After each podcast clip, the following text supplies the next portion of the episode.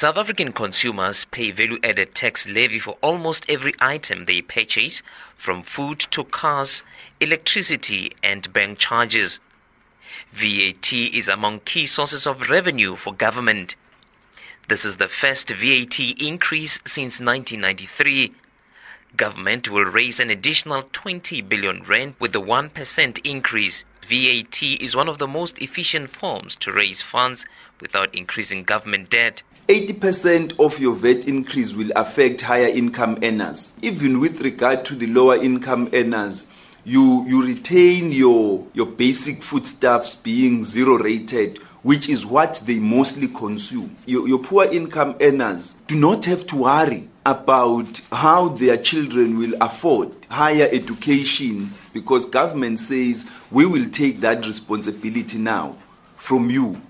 In order to protect poor households, there are basic food items that are zero rated for VAT. This include bread and maize meal. The fuel levy is another easy revenue collection method. Government is also proposing an increase in fuel levy of 52 cents a litre. Consumers will also pay more for items that pollute the environment, such as plastic bags, motor vehicles with their carbon emissions.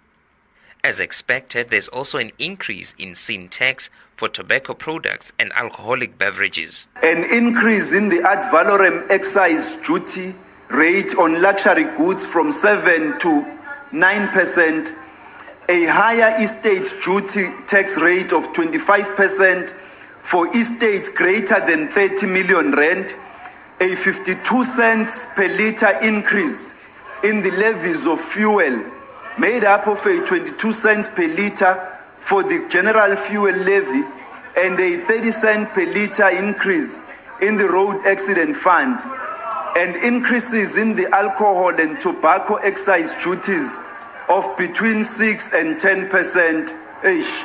It has been widely expected that public debt to GDP will exceed 60% by 2022.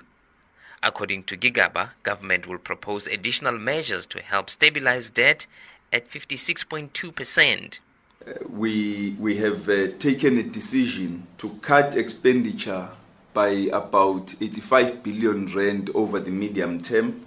And at the same time, we've allocated 57 billion rand to the fee free higher education policy announcement.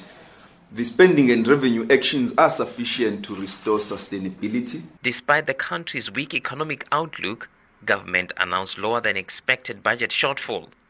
It was expected that revenue would fall by about 50 billion rand but the shortfall came in marginally lower at 48 billion rand for 2017-18.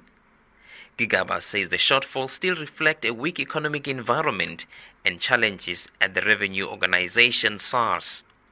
His appeal for understanding from all South Africans as the country take tough decisions. We believe that the the decisions we've taken, difficult as they are, have the least effect on growth and have been factored into the growth projections that we make for the year. We, we are confident that we will continue to maintain discipline on the part of government and we call for resilience on the part of the people of South Africa as a whole as we undergo these difficult changes and, and, and, and begin to uh, take them in. Government revised its growth projections for 2017 to 1% from 0.7% in the medium term budget policy statement and forecast that the country will grow by 1.5% this year. I am Tshepo Mongoai in Parliament, Cape Town.